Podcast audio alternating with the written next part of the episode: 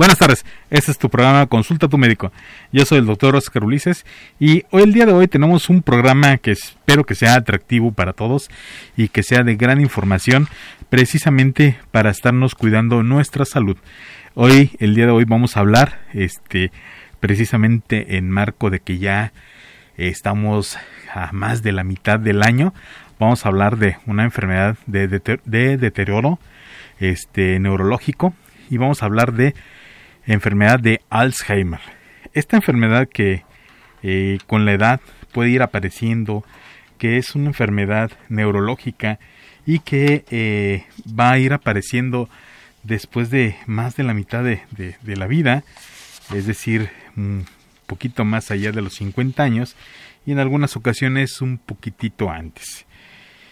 Entonces, si ya casi estamos a este terminando un ciclo, que es este este año, ya casi por empezar eh, noviembre, pues se me hizo adecuado hablar acerca de del Alzheimer. Bueno, eh, el Alzheimer es una de las demencias más frecuentes en las personas mayores.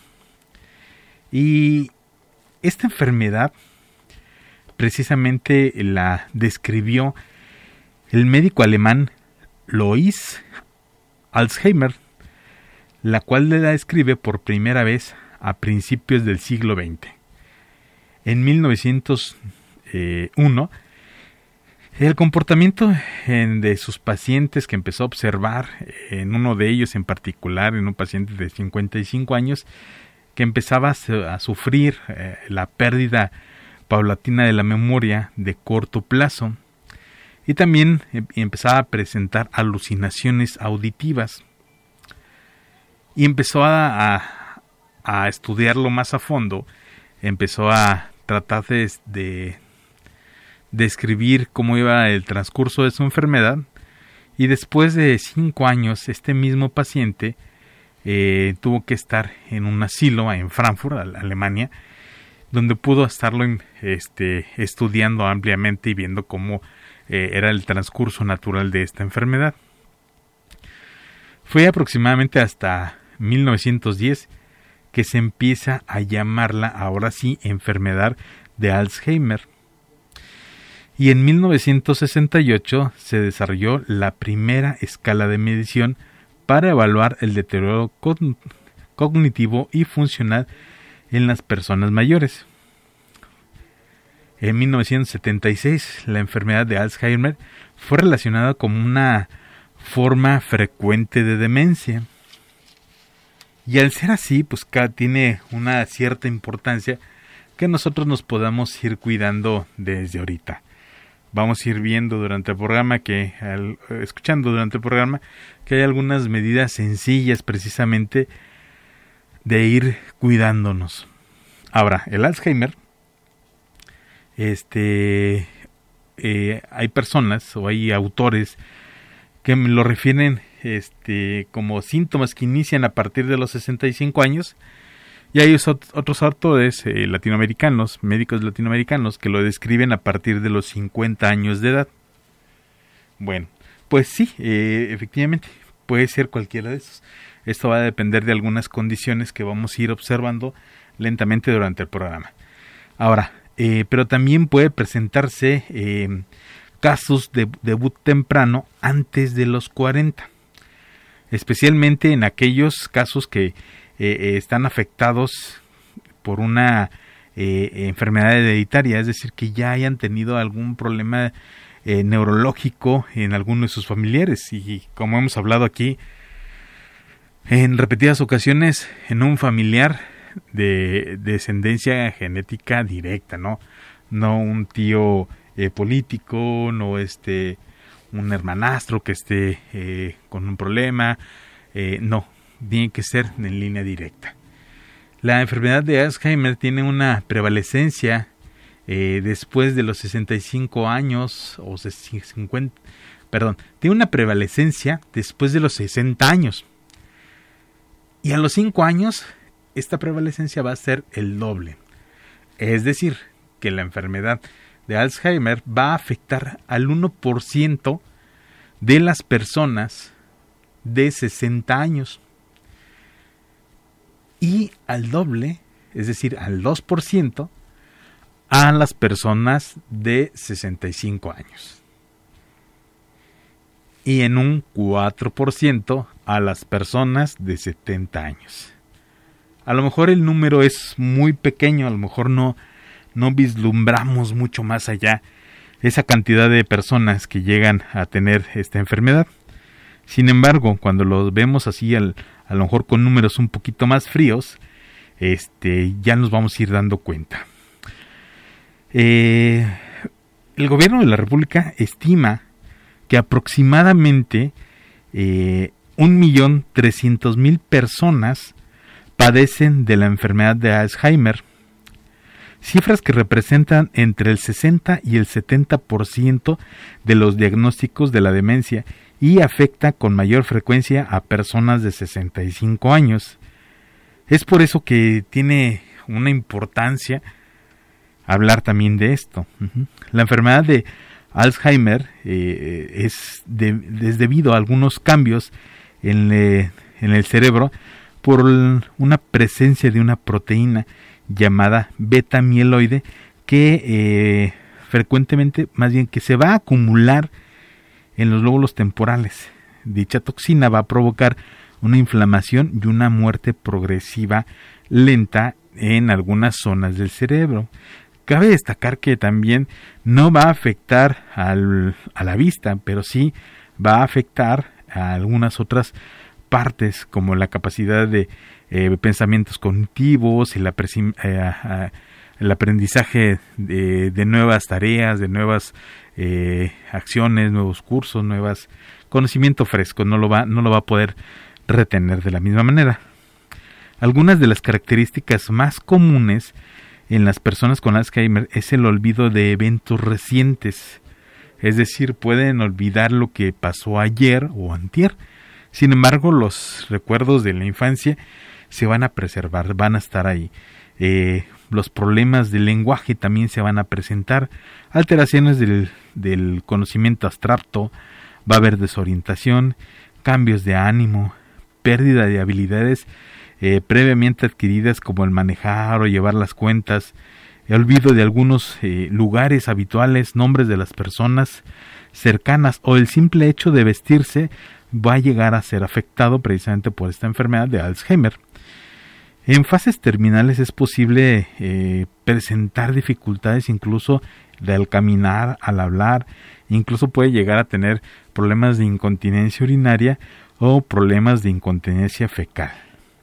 De hecho, la Organización Mundial de la Salud calcula que las cifras aproximadas es de sesenta millones de personas a nivel mundial que viven con Alzheimer, de las cuales el ocho punto uno por ciento son mujeres y el cinco punto cuatro por ciento eh, por ciento, este, son hombres mayores de sesenta y cinco años. Es decir, que tienen una prevalencia mayor o es más frecuente en las mujeres que en los hombres. Para una atención adecuada precisamente de esta enfermedad de Alzheimer es necesario un diagnóstico temprano y un tratamiento integral de alta especialidad que se basa en medicamentos, estimulaciones y ayuda prolongada eh, precisamente con algún familiar que le pueda ayudar a, a esos detalles de la memoria y a mantener lo más posible una calidad de vida. Una atención adecuada de las personas con este padecimiento también requieren de la participación activa de todos sus familiares porque no hay Este, una forma de un paciente con Alzheimer avanzado que no requiera un apoyo de una persona adicional. Ahora, también se han hecho medidas precisamente para mejorar la atención. Y en ese contexto, la Clínica de Envejecimiento Cognitivo y de Demencias del Instituto Nacional eh, de Nutrición eh, tiene una de las prioridades en la atención, atención de enfocarse a escuchar los problemas particulares que enfrentan las personas cuidadoras y ayudarle a, con estrategias para felicitar, felicitarle los cuidados que tiene esta persona eh, al vivir con un, una persona con enfermedad de Alzheimer.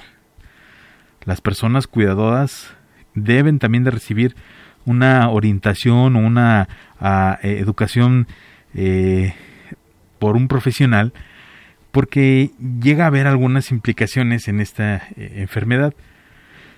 Eh, los síntomas, eh, los tratamientos y la importancia de una continuidad en la terapia no farmacológica va a ser importante precisamente para llevar a un paciente a que requiera menos medicamentos.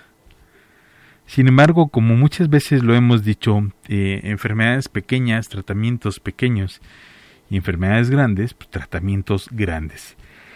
¿Qué quiero decir con esto? Que si nosotros empezamos precisamente a atender de una manera oportuna a nuestros familiares, a nuestros pacientes, vamos a llevar a un mucho mejor término a estos pacientes. A pesar de que ya teniendo el diagnóstico sabemos que va a ir progresando, va a ir progresando, eh, difícilmente vamos a detener ese eh, deterioro cognitivo y vamos a detener esa alteración neurológica que van a ir teniendo esos pacientes, pero al menos tratar de preservarlo lo mejor posible.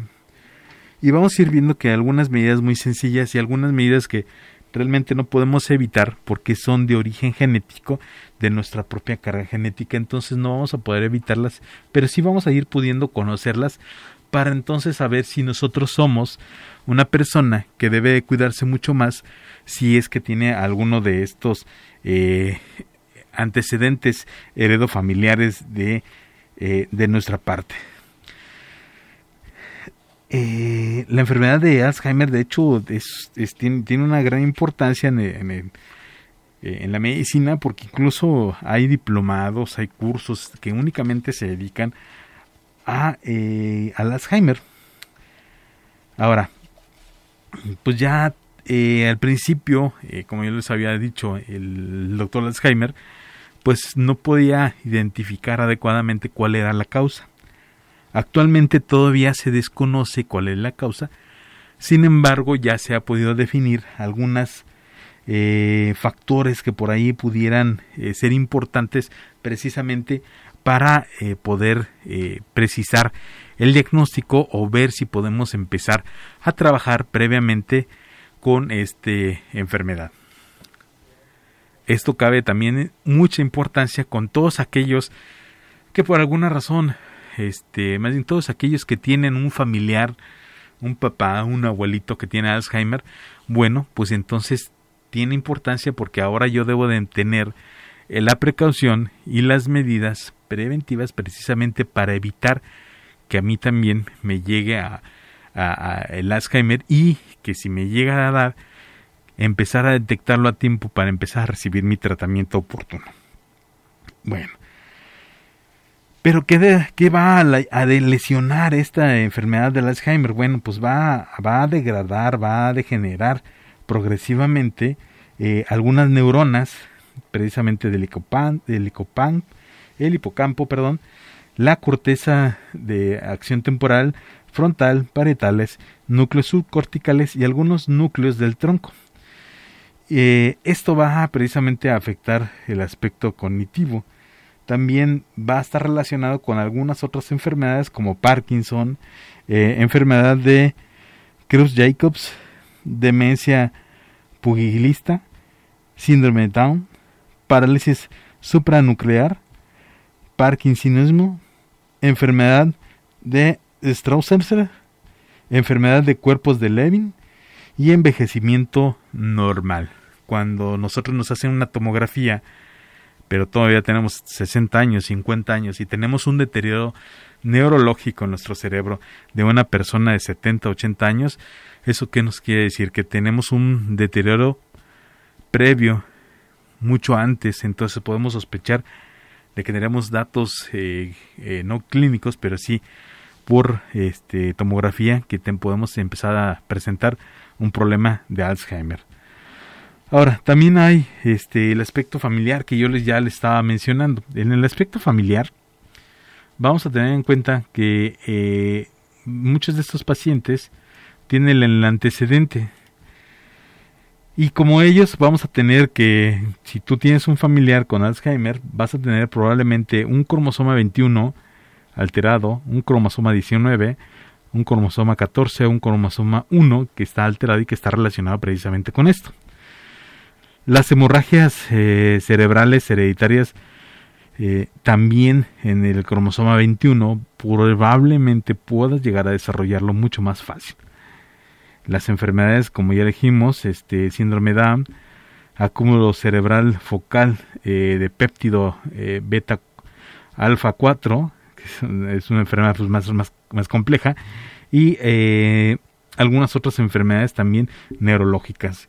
Incluso el único factor o el único antecedente de que si yo tuve algún accidente y tuve un traumatismo craneoencefálico de leve a severo, es decir, casi todos, pude, probablemente también por ahí pueda llegar a desarrollarlo.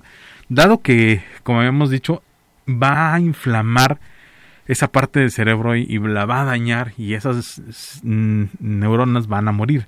Entonces, por ahí podemos empezar a sospechar que a partir de ese momento podemos empezar a desarrollar este tipo de enfermedad. Ahora, este, entre los factores genéticos y de riesgo, pues el más importante es la edad. Eh, aproximadamente también el veinticinco por ciento de los casos, eh, la historia clínica va a revelar, va a revelar eh, antecedentes familiares de que hubo eh, en un diez por ciento casos donde se presentó eh, enfermedad de Alzheimer, y que de estos va a haber eh, de estos diez a cinco por ciento eh, por ciento, va a haber que son algunos que son de carácter dominante, es decir, que tienen el gen mucho más fuerte que de la otra persona. ¿Cómo explicar esto? Cuando tus papás tienen, uno los tiene de ojo de color y otro los tiene café, y les dicen, híjole, tú no heredaste los ojos de tu papá o de, de, de tu mamá. ¿Por qué? Porque tú tienes, los tienes marrón. Quiere decir que el gen dominante fue el de los ojos marrón. Pero ¿qué pasa al, si es al revés? Si los papás, uno lo tiene igual marrón y otro lo tiene azul, y los hijos los tienen colores azules. Entonces el gen dominante es el del color azul. Igual aquí.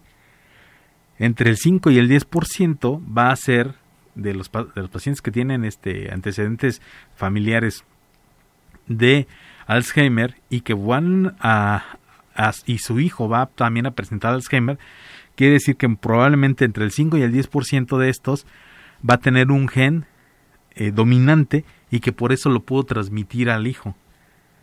Ahora, también hay otros genes que también pueden estar relacionados con estas también alteraciones, que son el gen de la proteína, el gen de la presenilina uno y de la presenilina dos, que estos también están este, presentes. Sin embargo, eh, el de la presenilina dos va a ser una prevalencia mucho más baja, y el gen de la presenilina uno va a llegar a tener entre el setenta por ciento de los casos. Es por eso que también en la historia clínica es importante cuando les preguntamos si... si en su familia hay personas enfermas o ha habido personas enfermas, o aunque hayan fallecido, hubo personas enfermas. Vamos a ir a una muy breve pausa y vamos a regresar para hablarles precisamente con lo que yo les había dicho, ¿no? Los factores que de protección y los factores predisponentes que me pueden llegar a hacer que yo lo desarrolle, pero también ahí mismo me va a decir cómo puedo evitarlo. Vamos a ir a una muy breve pausa y regresamos.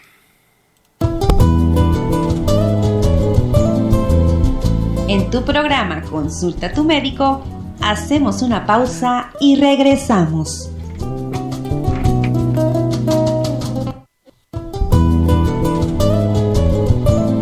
Continuamos con tu programa Consulta a tu médico, por supuesto por Radio Esperanza noventa y seis punto uno F M. Ya regresamos a tu programa Consulta a tu médico, y al mismo tiempo estamos regresando, este, más bien nos estamos integrando a la plataforma de, de Facebook Live, y vamos a hablar precisamente hoy eh, de Alzheimer. Bueno, eh, vamos a dar un resumen muy muy breve. Bueno, pues sabemos que la enfermedad de Alzheimer es una enfermedad frecuente. Esta enfermedad frecuente fue descrita eh, por primera vez por el doctor eh, eh, Alois Alzheimer, en Alemania, precisamente en Frankfurt, porque empezó a notar el deterioro de uno de sus pacientes, un paciente de cincuenta y un años, que empezaba con deterioro neurológico y que empezaba a tener trastornos y pérdida de la memoria a corto plazo y alucinaciones auditivas. Y que este, este paciente finalmente tuvo que ser llevado a un asilo en Frankfurt y ahí pudieron estarlo estudiando mucho más tiempo.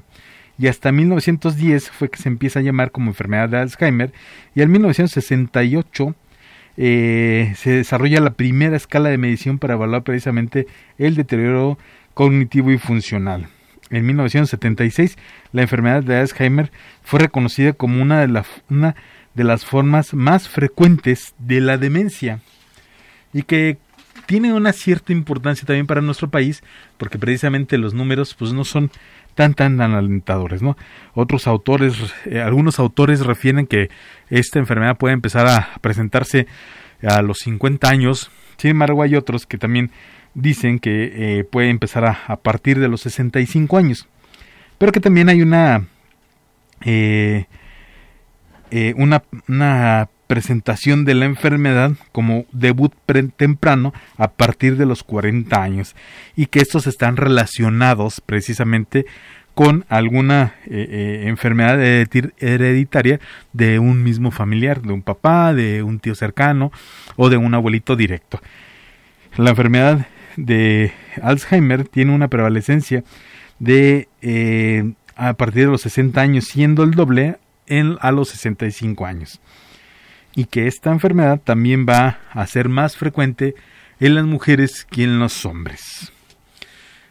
Bueno, pues ahora este habíamos hablado antes del corte precisamente de eh, pues su importancia, ¿no? De por qué tenemos que tener esta importancia, por qué eh, la historia clínica debe tener una mucho mayor importancia. Bueno, pues resulta que tenemos un antecedente y tenemos unos genes que están relacionados directamente con este tipo de enfermedad, que si mi papá la tenía y no teníamos manera de estudiarlo genéticamente, actualmente ya se puede estudiar. Es conveniente que si yo tengo a mi papá, a mi abuelito que tuvo Alzheimer o que tiene Alzheimer, me vaya a hacer una cita con un eh, médico genetista. Sí, sí, sí puede ser. Y de una vez empezar a descubrir si tenemos el, ese gen, ya sea recesivo o dominante, es decir, que si es dominante muy probablemente la enfermedad se vaya a desarrollar, y si es recesivo necesita de ciertos factores externos y algunos internos para poder desarrollar esta enfermedad. Bueno, eh, sin embargo también algunas otras enfermedades también están eh, relacionadas con esto, ¿no? Y habíamos dicho que eh, a nivel familiar, enfermedades del Alzheimer pueden estar relacionadas o pueden estar tipificadas en los cromosomas veintiuno, diecinueve, catorce y uno, y, las, y también em, eh, enfermedades, eh, hemorragia cerebral hereditaria en el cromosoma veintiuno. El, también está relacionado con enfermedades de Alzheimer esporádica, síndrome Down y otras también neurológicas. Eh, vamos a ver que también el riesgo de desarrollar Alzheimer es aproximadamente del veinticinco por ciento cuando hay un antecedente, y que los pacientes que llegan a tener Alzheimer de entre el cinco y el diez por ciento, eh, que son con un antecedente heredofamiliar, pueden llegar a ser de eh, un gen dominante. De entre ellos tenemos el gen de la proteína, el gen de la preselinina uno y de la preselinina dos, y que donde va a ser más frecuente los casos de Alzheimer eh, de una manera precoz es en el del gen de la preselinina uno. Entonces, aquí es donde cabe tener la importancia precisamente en que tenemos que hablar muy bien de nuestra historia, eh, de nuestros antecedentes heredofamiliares, bueno, nuestra historia clínica, de nuestros antecedentes heredofamiliares, precisamente por si nosotros ya tenemos un cierto daño o nos estamos notando que empezamos a perder algunas eh, capacidades del aprendizaje, o que nos estamos empezando a olvidar muy fácil de algunas cosas, podemos empezar a tomar cartas en el asunto. O si tú ya tienes antecedentes de familiares, puedes empezar hoy a empezar a hacer algunas actividades precisamente de manera preventiva, precisamente para no poder, no llegar a desarrollar el Alzheimer, o si llegase a desarrollarse, a lo mejor llega a una edad muy, muy, muy avanzada. Bueno, eh, recordemos que las características de esto es la degeneración progresiva y eh, que va a seleccionar algunas poblaciones neurológicas del hipocampo, de la corteza temporal, eh, frontal, parietal y algunos núcleos subcorticales, pero de alguna manera va a respetar muy bien a las neuronas que nos ayudan en la zona del cerebro, que nos ayudan en la vista, entonces no lo vamos a perder ahí. Ahora, eh, tenemos algunas vulnerabilidades, como ya habíamos dicho, en la genética, la edad. Algunos hablan, algunos autores en, en la Argentina hablan acerca de, de que a, parta, a partir de los cincuenta años ya tenemos la posibilidad. Si tenemos más de cincuenta años, tenemos la posibilidad de llegar a tener eh, Alzheimer. Pero otros autores en México hablan que a partir de los, cinco, de los sesenta y cinco años podemos empezar a ver una prevalencia de precisamente de, de, de la enfermedad. Ya hemos hablado también de que es más frecuente en las mujeres. Y que en algunos casos una historia previa de un traumatismo craneoencefálico eh, o una fractura de cráneo puede ser el antecedente importante para que hoy uno de un, alguien de nosotros o algún cercano llegue a empezar a, a desarrollar enfermedad de Alzheimer. Bueno, dentro de esto este, vamos a ver que eh, hay algunas personas que gen, genotípicamente tienen la posibilidad de desarrollarlo. El genotipo A P O dos E. Estas personas pueden llegar a tenerlo de una manera tardía. Sin embargo, también hay factores este, protectores. Estos es el uso de los antiinflamatorios no esteroideos, los A I N Es, paracetamol, naproxeno, ibuprofeno. Todos estos, al, al disminuir Eh, en cierta medida la inflamación cerebral, también pueden llegar a, a ser un factor precisamente protector eh, ante la enfermedad de Alzheimer, pero, pero también nos hablan acerca de que no, no es por completo eh, una, una prueba eh, fehaciente de que nos va a reducir un treinta por ciento, un veinte por ciento si yo estoy tomando constantemente un A I N Es. Lo que sí podemos observar y podemos ver es de que el uso eh, discriminado de los A I N Es nos puede provocar también un problema gástrico, una úlcera, una inflamación de colon, una inflamación intestinal. Entonces siempre habrá que sopesar, pero siempre basados en una muy buena historia clínica. Uh-huh. Ahora, también tenemos eh, la educación como un factor protector. Nos habla que las personas que normalmente llegan a tener más educación, es decir, que han estudiado más, que han leído más, eso va a ser como un factor protector, es decir, que yo tenga mi cerebro en constante eh, movilidad, en constante entrenamiento, es un factor protector precisamente para que yo no, lo, yo no llegue a desarrollar el Alzheimer. Así que si tú ya, se te, aburr- ya te aburrieron los sudokus, yo pienso que ahorita tienes que seguir este, jugando sudokus, o que si de alguna manera de, ya pensaste que ya estás a, en cierta edad y ya no quieres aprender nada, no quieres seguir a ese curso, yo pienso que sí debes de ir a ese curso que a lo mejor te llama la atención, precisamente para ten, mantener tu mente activa. Si la tienes fortalecida, va a ser más complicado que tú llegues a desarrollar una enfermedad de Alzheimer, y más si tienes el antecedente heredero familiar en, eh, en tu familia. Ahora, no, no únicamente te, tiene que ser eso, pueden ser algunos juegos sencillos como de memorama, algunos eh, juegos como el ajedrez, las damas, eso es donde tú estés relacionando constantemente dónde tienes tus fichas, entonces tienes dónde están en el espacio y estás con un pensamiento abstracto de cómo vas a hacer tu siguiente jugada, cómo va a ser tu siguiente juego. Eso va a estar desarrollando constantemente tu mente y vas a hacer de que te estés yendo por una medida preventiva precisamente a tu cerebro. Aparte, que si tú lo haces constantemente, te puedes empezar a dar cuenta más a tiempo, mucho más rápido, que si no estás usando tu mente constantemente. Es decir, cuando tú siempre usas tu coche, tu bicicleta, tu patineta, y ya la conoces muy bien, y dices, ah, caray, como que le hace falta aceitito, como que le hace falta grasita, como que le falta esto, le falta aquello, igual tu mente y tu cerebro. Si tú constantemente estás estudiando, estás escribiendo, estás en cursos, estás con tu mente activa, y te empiezas a notar que ahora es mucho más difícil, puede ser que ese sea el primer síntoma de que te estás acercando, bueno, junto con la edad, que te estás acercando a desarrollar una enfermedad de Alzheimer. Y más si tienes el antecedente eh, de un traumatismo o que tienes el antecedente de que alguien en tu familia lo tiene. Ahora, ¿qué puedo más hacer? Bueno, también nos habla acerca de que nosotros podemos empezar a tomar algunos suplementos. ¿Cómo qué tipo de suplementos? Unos muy sencillos que a lo mejor todo el mundo los ha tomado y a veces dije, ya decimos, híjole, ya lo tomé y no siento mejoría.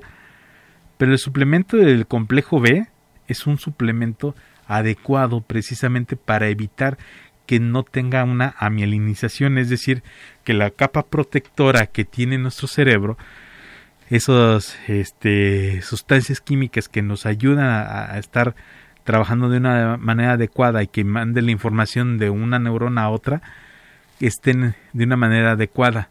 La cantidad de eso es muy, pequi- es muy pequeña lo que necesitamos estar tomando. Sin embargo, muchas veces decimos, bueno, ya mejor me la inyecto para más rápido, pero no es que yo me la inyecte para más rápido, es el tiempo, debe ser mucho más prolongado el tiempo.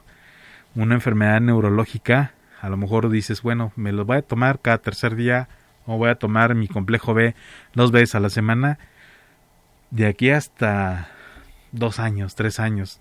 Eso sería lo ideal y no una inyección hoy, una inyección mañana y ya hasta dentro de dos años, un año, seis meses, no. Aquí lo importante va a ser la constancia, que mantengas tu mente activa, que te tomes tú un suplemento y que cuando haya necesidad tomes precisamente esos antiinflamatorios. Ahora, en cuanto a el diagnóstico y la clínica, bueno, vamos a ver que estos pacientes sí son muy complejos y más por el, el hecho de que eh, empiezan a tener problemas tanto de memoria eh, como las al, alucinaciones sí, eh, auditivas y que vamos a ver que también las la información reciente no la van a poder retener. Entonces son pacientes que van a, a poder llegar a, a estar en un estatus repetitivo de algunos recuerdos, que van a estar eh, que no reconocen a alguien, no ubican dónde están, no saben qué les pasó. Son pacientes que también tenemos que empezar, como ya lo había mencionado, como lo hace el Instituto Nacional de Nutrición en México, empezar a ver lo complejo con los familiares que van a cuidarlo, que se van a hacer cargo de ellos. Va a ser un paciente que a lo mejor no se va a poder vestir, va a ser un paciente que a lo mejor se puede vestir, puede comer, puede, puede este, bañarse y todo, pero a lo mejor eh, piensa que esa no es su casa y se sale y a lo mejor no encuentra cómo regresarse. Entonces vamos a, van a tener que ser muy sensibles a esos cambios. Eh, también tan sensibles a esos cambios que algunas personas, algunos familiares, pues van a tener que involucrarse y saber de qué se trata, porque no nada más es, híjole, yo no tengo tiempo y nada más voy a aportar tanto dinero para que cuiden a mi papá, a mi mamá, a mi hermano, ¿no? No, sino también el hecho de ayudarles, porque no es nada más el aspecto eh, físico, sino también que estemos tratando de que no se nos vayan tanto de esos pacientes y estar hablando, platicando, tratando de fortalecer o estimular su mente precisamente para que el de, deterioro no sea tan agresivo, tan rápido. Sabemos que hay al, algunos este, casos de Alzheimer que van a evolucionar muy rápido y que en cinco años, al término de cinco años, probablemente las personas lleguen a fallecer. Pero este, tratar de que sean en las mejores condiciones posibles y no en un deterioro, como ya habíamos dicho, donde ya no puedan controlar sus esfínteres y que ya no puedan controlar también sus evacuaciones y que no se estén evacuando en sí mismo en ellos. Entonces, a eso es a lo que hay que enfrentarnos cuando vemos que es mucho más complejo y que es familiar, que hay que integrar a todo el mundo. Y aquí pues también llega el problema, eh, pienso yo, de aquel, aquella persona, aquel familiar, aquel primo, que de repente quiere hacer más. Hay tratamientos, hay tratamientos dentro del Alzheimer que deben de manejarse con mucho cuidado. Esos tratamientos no podemos darlos nada más así, porque algunos tratamientos van a ser hepatotóxicos, quiero decir con esto que van a dañar al hígado, y que al dañar al hígado ya no vamos a tener un problema, sino vamos a llegar a tener dos. Entonces las cantidades eh, que se le administre deben ser bien controladas, bien medidas, precisamente para evitar ese daño, ¿no? Porque en algunos casos puede ser incluso muy muy grave el hecho de, de eh, el tratamiento. Vamos a, pena, vamos a pensar que a lo mejor ustedes leyeron, ustedes vieron, a lo mejor en internet que dice, eh, pues yo leí que la tacrina, pues sí, la tacrina es hepatotóxica. Y yo también leí que si le damos AINES, este, le vamos a ayudar, pues sí, pero el problema es que también los AINES, aparte de que nos pueden causar un problema gástrico, también nos pueden causar un problema renal. Entonces ahora tenemos un problema renal y un problema hepático. Entonces, en este tipo de enfermedades sí hay que tratar de no, no sobre eh, llevar fármacos de más. Siempre eh, la asistencia del, neurolo- del neurólogo, y como habíamos dicho al principio, es una atención multidisciplinaria, no nada más mía. A lo mejor va a ser el neurólogo, va a ser el médico familiar, va a ser el médico general, y también a lo mejor eh, un genetista, tal vez un psicólogo, un terapeuta, precisamente para que les ayude también al, al entorno familiar, porque también ese entorno se va a cansar y ese entorno también puede llegar a enfermar. A lo mejor de otra cosa, no de Alzheimer, pero a lo mejor sí de alguna otra cosa. En el caso de eh, la donepezilo, ese sí es un poquito mm, no tan alterado, no tan agresivo, es mejor, más tolerante, pero también, como muchos, habrá que dosificarlo de una manera adecuada y no, pues vamos a darle más para que mejore. No, siempre debe ser bien, bien este... bien dosificado y, e idealmente por un neurólogo o por un geriatra.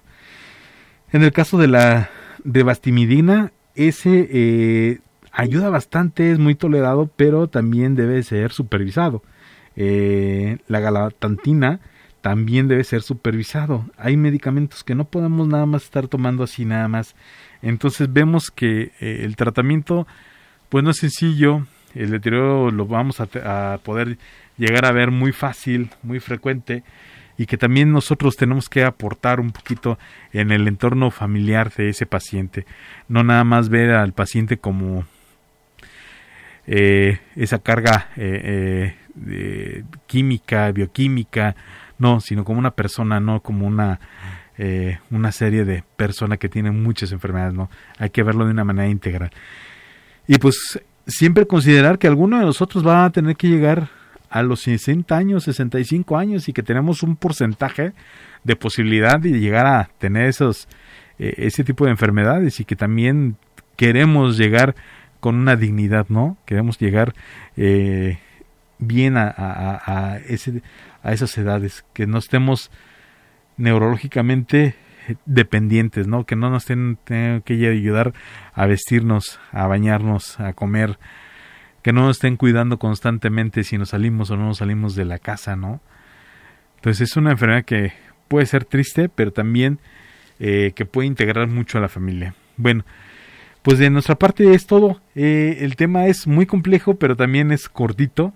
Sin embargo, eh, aquí la invitación es de que si ustedes tienen un familiar que tiene Alzheimer en este momento, está empezando a, a tenerlo, traten de integrarlo, traten de, eh, entre todo el, el, el núcleo familiar, eh, llevarlo a un término adecuado, a ayudarle, eh, no hacerlo, no abandonarlo, y yo lo dejo en casa de mi primo, en casa de mi hermana, en casa de, de mi mamá, y a ver ellos cómo le hacen, no yo aporto un dinero, no. También va a ser triste que eh, ellos poco a poco se vayan olvidando de nosotros y que le estemos recordando constantemente quiénes somos y qué te gusta y qué no te gusta, y dónde vives y que el lugar donde estás es su casa. Entonces de mi parte es todo, cuídense mucho y ya saben, este... cuando vayan a la consulta, si tienen algún dato que sea importante para nosotros y que tú no lo consideras, platícanos con nosotros en la consulta, dinos, y a lo mejor es un dato importante precisamente para tu diagnóstico. De mi parte es todo, yo soy el doctor Oscar y este es el programa de Consulta a tu Médico del Colegio de Médicos de Salamanca A C. Buenas tardes.